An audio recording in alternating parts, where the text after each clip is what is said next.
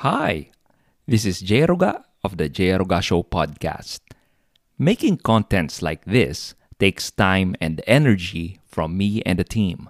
If you find value in what we're doing, maybe the podcast helped you in a research, in school, or simply in responding to a crazy leftist, you can show support by buying me a coffee. Just go to buymeacoffee.com slash the Show. Once again, buy me a coffee.com slash the Show. Or you can click the link on the show notes of this episode. We need coffee to keep us cognitively active while reading books, share our thoughts, or just to keep us awake at night during the editing and recording process. Coffee is our fuel. So thanks in advance. And now, on to the show. Sabi ng mga leftist friends natin, hindi daw totoo ang cancel culture. Guni-guni lang daw natin. Or is this the biggest gaslighting? Yan ang sisiyasatin natin in this week's episode of The J. Aruga Show.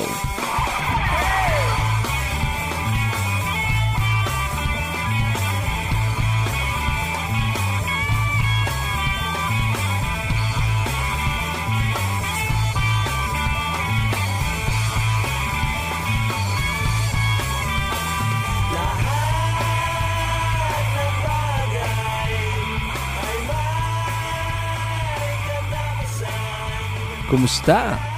Kumusta? Welcome to the J. Aruga Show, the first conservative podcast in the Philippines.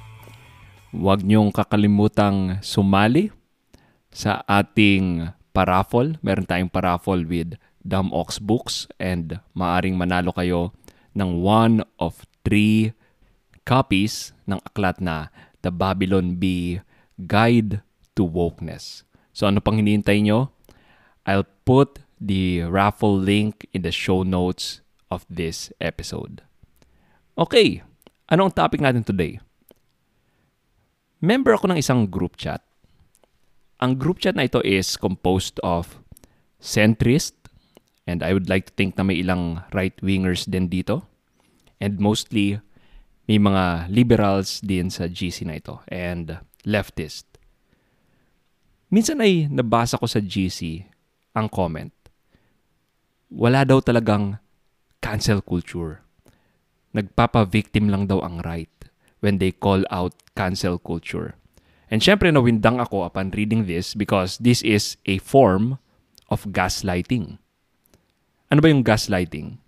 Ngayon ko lang din nalaman kung ano yung meaning ng term na ito.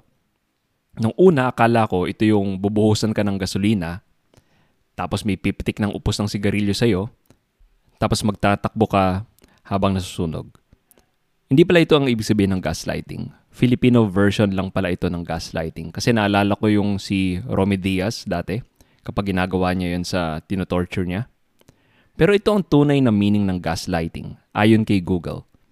Gaslighting is a form of psychological manipulation in which the abuser attempts to sow self-doubt and confusion in the victim's mind. At ito ang ginagawa ng left sa ating mga taga-right. Tuwing sinasabing lang, wala namang cancel culture eh. Nangyayari din naman sa left ang sinasabi nyo. OA lang kayo. What you call cancel culture is just accountability. Teka, wala nga bang cancel culture? Yung nangyari ba kay Gina Carano, kung saan tinanggal siya sa cast ng The Mandalorian, is not cancel culture? Talaga bang masamang tao lang si Gina Carano kaya siya tinanggal? Nababaliw na ata ako. Or baka saksakang biased lang ako kaya sumisigaw ako ng cancel culture sa isang inosenteng paninibak sa trabaho ng taong deserve naman niyang matanggal sa trabaho. Sige, bago tayo dumako kay Miss Carano, tignan natin kung makapagbigay tayo ng a few examples of what I seem to think are unfairly cancelled by the woke mob. Isa-isa natin itong sisiya sa atin. Baka kasi it's not them. It's us lang ang may sira sa ulo. Okay, here's one example. If you search the headline, Top Female Scientist Cancelled Over 13-Year-Old Michael Jackson Halloween Costume, Makikita nyo na may isang virologist na nagangalang Julie Overbaugh who dedicated her career to finding the cure for HIV. And she is canceled. Na-strip off sa kanya ang leadership position sa isang cancer research center. Pinag-resign siya sa University of Washington School of Medicine. Ano ang kasuklam-suklam na offense na ginawa niya na hindi nagme-merit ng lahat ng binus niyang oras sa paggamot ng HIV. Ito ang offense niya. Sasabihin ko na. Actually, nasa headline na kanina. Pero kung sakaling na-miss nyo, eto, sasabihin ko na. And guys, baka hindi kayo handa sa sasabihin ko. Magtawag muna kayo ng paramedic na sasalo sa inyo dahil baka bigla kayong mahimatay sa kinalalagyan nyo once sinabi ko ang mala Hitler na ginawa niya. Oops, sorry. Hindi pala ako dapat naghahalin tulad kay Hitler o sa mga Nazis dahil baka pati ako makancel. Anyway, ito ang ginawa ni Julie. Noong 2009, sa isang Halloween party, nagsuot siya ng, wait for it, Michael Jackson costume. Hala! Ano ka mo? Hindi nyo nakikita ang big deal dito? Ito lang naman ang highest form of racism, yung tinatawag na pagsuot ng blackface. Kung naalala niyo yung episode natin noon na entitled Bawal Magsuot ng Itim na Mukha, pinag-usapan natin noon yung pag-blackface ni Chin ng MYMP. Shame on you, Doc Julie. At pinili mo pa ang face ni Michael Jackson na black siya. Pwede mo naman sanang piliin ang era ni MJ na bleached ang pagmumukha niya. Although, ewan ko if that will even save your career, even if you did that. Apparently, her research daw ay focused on aiding Africans for the last three decades.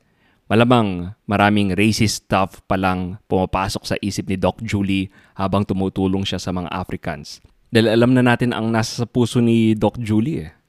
Dahil sa pagsusot niya ng blackface. I'm sure hindi pala tao sa puso yung pagtulong niya sa Africans. Tingin ko ito yung pumapasok sa isip niya habang tinutulungan yung mga Africans. Ano ba tong mga egoy na ito? Hi! Yee So ayan, first example pa lang. Si Julie Overbo mukhang may something nga sa mga sinasabi ng leftist friends natin. Mukhang wala nga talagang cancel culture. Okay, so let's look at another example. If you search Jamil Jivani and the article Even Black Men Can Be Fired for Not Being Woke Enough, natanggal si Jamil mula sa talk show called News Talk 1010. Paano ba naman hinire ng Bell Media slash iHeartRadio si Jamil dahil black siya at ine-expect nila na dapat ay may stereotypically liberal black man political talking points si Jamil. Kaso hindi eh. Hindi siya nagko-conform sa dapat na pag-iisip ng isang black man. Like, dapat isipin niyang oppressed sila palagi ng mga puti. Hindi sila makaangat-angat sa buhay dahil sa systemic racism. Dapat ay nakikirayot siya kasama ng mga BLM peeps. Kaso, conservative si Jamil. And worse, Christian pa siya. Kaya walang ibang choice kundi si bakin siya sa trabaho. Isa lang naman ang ibig sabihin nito. Hindi talaga black si Jamil. Kung ako sa kanya, he should take a page from Michael Jackson at lumublob siya sa bleach. What else do I have here? May literary agent si Colin Offeline fired dahil gumawa siya ng account sa Parler. Duh, dapat sa Twitter lang nagsasubscribe ang lahat ng tao para napopulis ang lahat ng sinasabi mo. Wouldn't it be nice kung lahat tayo ang mga sasabihin natin is kung ano lang ang socially acceptable sa Twitter? Okay, another one. Dorian Abbott, a professor in the Department of Geophysical Sciences at the University of Chicago, may lecture sana siya sa MIT about climate and the potential for life on other planets. Kaso a few months before the lecture, may article siya sa Newsweek entitled The Diversity Problem on Campus kung saan kinikriticize niya ang diversity, equity, and inclusion initiatives sa school. Ayun, he was disinvited from giving the lecture. Paano ka nga naman makapagsalita about the potential life on other planets kundi ka for diversity? Paano kung may nakita kang life form doon na non-binary, demisexual, genderqueer, Latinx alien? Paano? Hindi mo i-affirm ang lived experience niya just because of his issue with the forced diversity in campus? I think hindi siya fit to give a lecture on any subject. Ito pang ibang seemingly examples of CC or cancel culture. Guitarist and banjo player ng bandang Mumford and Sons ay napilitang mag-quit dahil sinusuportahan niya ang aklat ni Andy Ngo entitled Unmasked. This book criticizes Antifa. Also may journalism student din, si Riley Klein from Arizona State University na natanggal sa job niya sa school radio dahil nag-tweet siya about a sexual assault allegation against Jacob Blake. Sino si Jacob Blake? Isang makabagong bayani ng modern America na ang hihigit lang sa pagkabayani niya ay si George Floyd. Icon lang naman ng Defund the Police movement sa USA ang mga ito. At dahil dyan, untouchable na from any criticism si Jacob Blake like George Floyd. Kaya nararapat lang tanggalin si Riley Klein from this cool radio gig. There's also this beauty guru, Amanda Ensing, whose contract with makeup retailer Sephora was cancelled after she tweeted support to Donald Trump.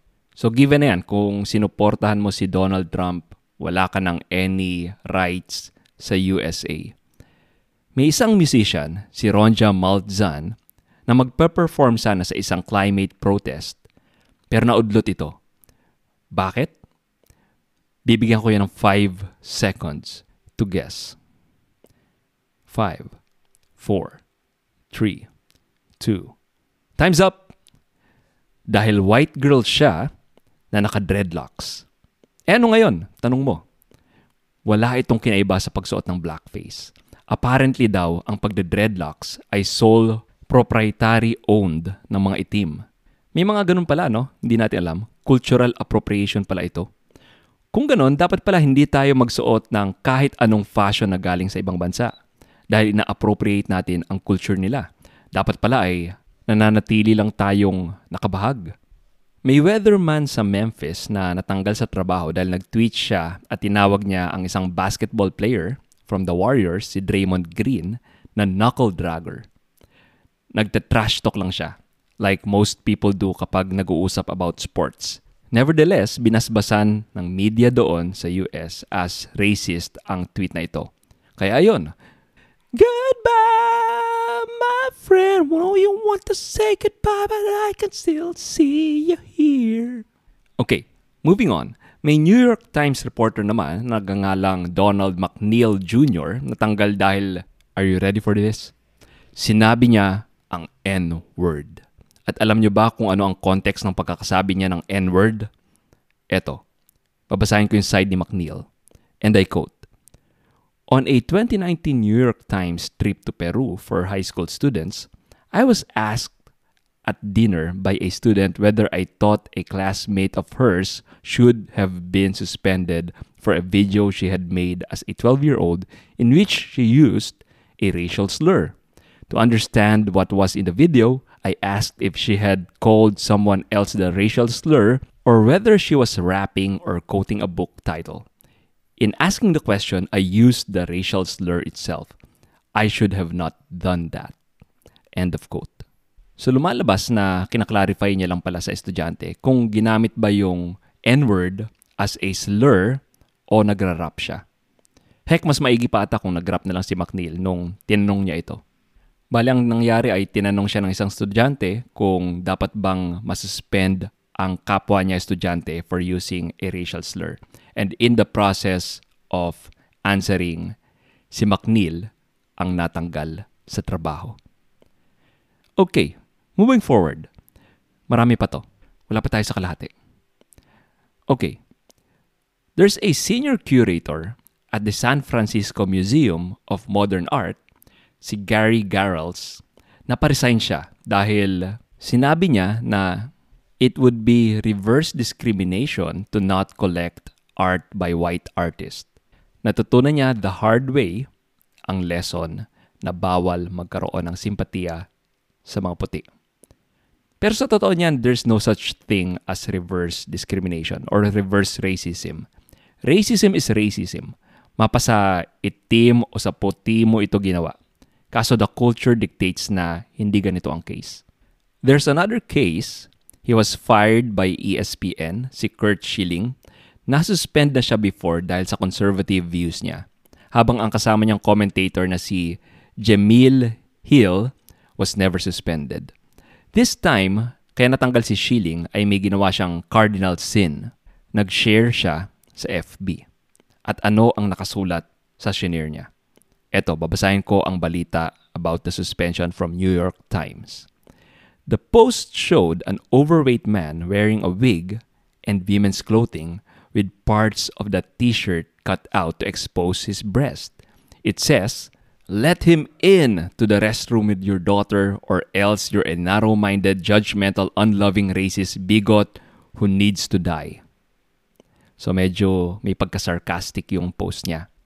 Alam niyo kung ano yung mga unforgivable spells sa Harry Potter?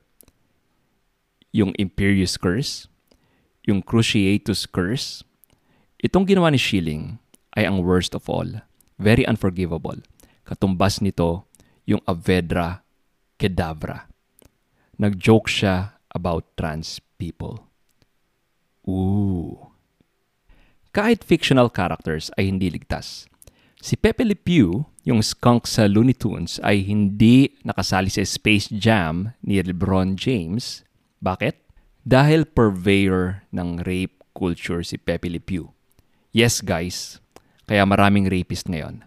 Ito ay dahil sa kapapanood ng Looney Tunes nung bata pa sila hindi dahil sa ina-objectify nila ang women sa kakapanood ng porn. Sa lahat ng mga examples na ito, hindi ko pa binabanggit yung mga common at sikat na examples ng cancel culture like si James Damore na nasibak sa Google, si Morgan Wallen, yung country star na nagsabi ng N-word sa kaibigan niya at kabiruan niya habang siya ay lasing, Si Chris Harrison, yung dating host ng The Bachelor na nag-defend sa isang contestant na umattend ng antebellum party years ago, Partida pa yan, hindi si Chris yung umattend ng antebellum party. Nag-comment lang siya about the situation. Si Dr. Ryan T. Anderson, yung kanyang aklat, was removed from Amazon's website because it talks about transgenderism as a mental disorder. Kahit na noon din naman ay tinatawag itong gender identity disorder. Of course, hindi pa natin pinag-usapan ang aforementioned na si Gina Carano. Gina was cancelled by Disney because she compared the silencing of conservative voices to the neighbors of Jews nung time ng Holocaust sa Germany na nagchuchuchu sa kanila. Never mind that her co-star in The Mandalorian, si Pedro Pascal, also compared the alleged kids in cages sa border nung time ni Trump to Nazis imprisoning kids. Although multiple reports indicated that the photo, yung pinakita ni Pedro, actually showed Palestinian children in the West Bank years earlier. Hindi ito kuha nung time ni Trump. Si Gina, conservative na tsugi. Si Pedro, liberal, hindi. Alam niyo kung sino pa ang nag-downplay ng Holocaust? Si Whoopi Goldberg sa The View. Dinownplay ni Whoopi ang Holocaust. Hindi daw race-based ang persecution na ginawa ng German sa mga Jews.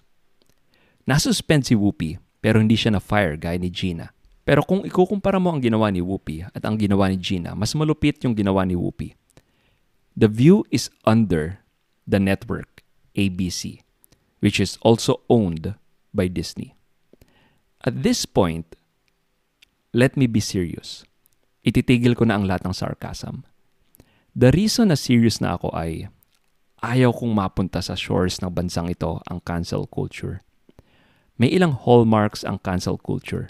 One of its hallmarks is it uses powerful institutions to deplatform you or take away your job. At kahit anong sabi ng left na ang mga conservatives at right-wingers daw ay nag engage din in cancel culture, mali ito. Lahat ng mga nakakancel ay nag-oppose sa mga common leftist talking points. Ang mag-agree lang siguro tayo with the left is it doesn't matter which side you are on kung nag-oppose ka sa kanila. Marami sa mga examples ko, hindi naman natin alam kung ano yung political side nila that they're on. Right-wingers get cancelled and the left eats up their own as well. One popular example of the left being cancelled is J.K. Rowling who opposed the trans agenda vehemently. Ngayon, dinidisown na siya ng mga cast ng Harry Potter movies kahit na wala sila kung wala yung mga aklat na sinulat ni Rowling. Another hallmark ng cancel culture is it doesn't matter kung ang bagay na tingin ng left is offensive has been said many years ago. Kevin Hart was canceled from hosting the Oscars for a gay joke he made eight years before that. Dr. Zeus, the books were canceled dahil nagpe-paint daw ito ng racial stereotypes. The Office a sitcom has an episode entitled Diversity Day, was now taken off from a streaming service for making a mockery of things that are happening today. Kahit ang mga statues ng mga founders ng Amerika, ang mga names ng mga founding fathers nila were being taken out dahil wala silang foresight na ma-abolish ang slavery in the next few years. Kahit na they owned slaves only because that was the norm throughout the whole world during that time. May Boeing employee, dating Navy pilot na si Neil Golightly, napilitan siyang mag-resign sa kumpanya dahil sa article na sinulat niya 33 years ago noong 1987. This is about his opinion that women shouldn't be serving in combat. Naggalit ang mga feminists dito years after. Ang isa pang hallmark ng cancel culture ay wala kang magagawa kahit na mag-apologize ka. In fact, ang mga bloodthirsty cancel mob na ito, gusto ka lang nilang paluhurin in apology. It's not that sila talaga mismo ang na-offend sa mga bagay na sinabi mo o ginawa. The reason kung bakit ka kina-cancel, they couldn't care less. All they want is to exercise their power. Sabi nila, sabi ng left, cancel culture is just accountability. Ang defender ng cancel culture, sinasabi lang nila na we're just holding people accountable. No. The firing of CNN host Chris Cuomo is accountability. Ito ang example ng isang firing na hindi cancel culture. Bakit? Tinanggal siya ng CNN because according to CNN, they know he engaged in a serious sexual misconduct. Also, tinanggal siya dahil sa pag-cover sa sexual misconduct ng brother niya na dating governor of New York, si Andrew Cuomo. Hindi ito cancel culture dahil hindi siya natanggal because of an opinion. Natanggal siya because of something he really did. Also, what he did is not petty. Sexual misconduct ito. Hindi ito simple thing as wearing a black face or pag-post ng meme. Hindi ito cancel culture dahil hindi ito nangyari a decade ago. Recent lang ang pangyayaring ito nung time of firing. Hindi ito gaya ng ibang cases ng cancel culture na hinukay ang kasalanan nung 8 years old ka pa lang. Lastly, hindi ito cancel culture dahil apparently binigyan si Chris ng maraming chances pero persistent pa rin ito sa behavior niya. Sa cancel culture, strike one ka lang. But I'd like to think that cancel culture is starting to lose its fangs. Recently, may mga nag-attempt mag-cancel kay Joe Rogan sa Spotify for guesting Abigail Schreier and Dr. Robert Malone dahil sa mga controversial stance nila pero hindi successful ang outraged mob. Si Dave Chappelle, yung Netflix special niya na The Closer, pinilit i-cancel ng mga LGBTQ plus Netflix employees. But nag-take ng stand ang Netflix. Naglabas din sila ng memo that reads like this. And I quote Entertaining the world is an amazing opportunity and also a challenge because viewers have very different tastes and points of view. So we offer a wide variety of TV shows and movies, some of which can be provocative. To help members make informed choices about what to watch, we offer ratings, content warnings, and easy to use parental controls. Not everyone will like or agree with everything on our services. While every title is different, we approach them on the same set of principles. We support the artistic expression of the creators we chose to work with. We program for a diversity of audience and taste, and we let viewers decide what's appropriate for them versus having Netflix censor specific artists or voices. As employees, we support the principle that Netflix offers a diversity of stories even if we find some titles counter to our own personal values. Depending on your role, you may need to work on titles you perceive to be harmful. If you'd find it hard to support our content breadth, Netflix may not be the best place for you. End of quote. Kudos to you, Netflix. Pero sadly, too late na for you. Malaki na ang nabawas sa subscribers ng Netflix. Tingin ko dahil sa recent succession ng basurang palabas. Karamihan dito, woke of course. Pero again, I'll give kudos to Netflix kasi recently may napanood ako yung The Hunt and kontrabida dito yung mga liberals. Hindi ko ma-imagine na one day makakapanood ako ng ganitong palabas sa Netflix. Kaya kung conservative ka, panoorin nyo yung The Hunt magandang pelikula. Or baka bias lang ako. Sabi ng left, guilty din naman daw ang right sa cancel culture. Nung nagkaroon daw ng bagong CEO ang Warner Brothers Discovery, si David Zaslav, nagka-cancel daw ito ng mga woke content sa HBO Max at Warner Brothers. Example daw ay ang Batgirl na tapos nang ishoot at gumastos na ng millions of dollars but they pulled the plug hindi na natin makikita ang finished product ng Batgirl, which features a person of color as Barbara Gordon. Well, it's his prerogative. Kung tingin niya hindi kikita ang pelikulang ganito, perhaps isa siya sa nakakita finally ng kasabihan na get woke, go broke. Sabi lang ang bagong CEO ng CNN na si Chris Litch, nagtatanggal daw ng mga woke employees. Kung totoo man ito, against ako dito na napag-usapan natin sa episode na is your company woke na hindi maganda kung ang politics ng CEO ang magiging doctrine ng isang kumpanya. Buti sa Netflix, sila yung nagbigay ng choice sa employees nila kung gusto nilang mag-resign sa bagong direksyon ng kumpanya. We'll see. Perhaps nag-rebrand ang CNN to appear neutral kuno. And if that's the case, hindi naman siguro cancel culture yon. Guys, ang hiling ko lang ay hindi makarating sa bansa natin ang cancel culture. Labanan natin ito hanggat nasa infancy stage pa lang ito sa Pilipinas. Wala pa naman akong nababalita ang natatanggal sa trabaho nang dahil may sinabi siyang something against a leftist talking point.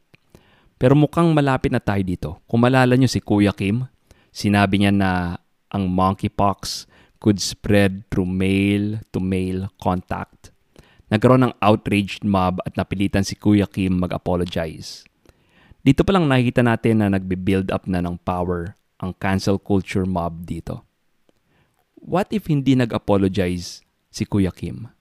Ito nga pala, news flash mula sa NBC News. And I quote, Monkeypox is being driven overwhelmingly by sex between men. Major study finds. End of quote. Bakit napa-apologize si Kuya Kim? It's not that hindi factual ang sinabi niya. Marami naman sa mga na-cancel, sa mga nabanggit ko kanina, factual naman ang mga sinabi. Bawal kasi natin ma-offend ang left. Ang katumbas nito ay winawagayway mo ang wand mo, tinuro mo sa kanila at sinabi ang mga salitang Avedra Kedavra. Conservatives, we need to fight this before it gets worse my friends, let's take back the culture.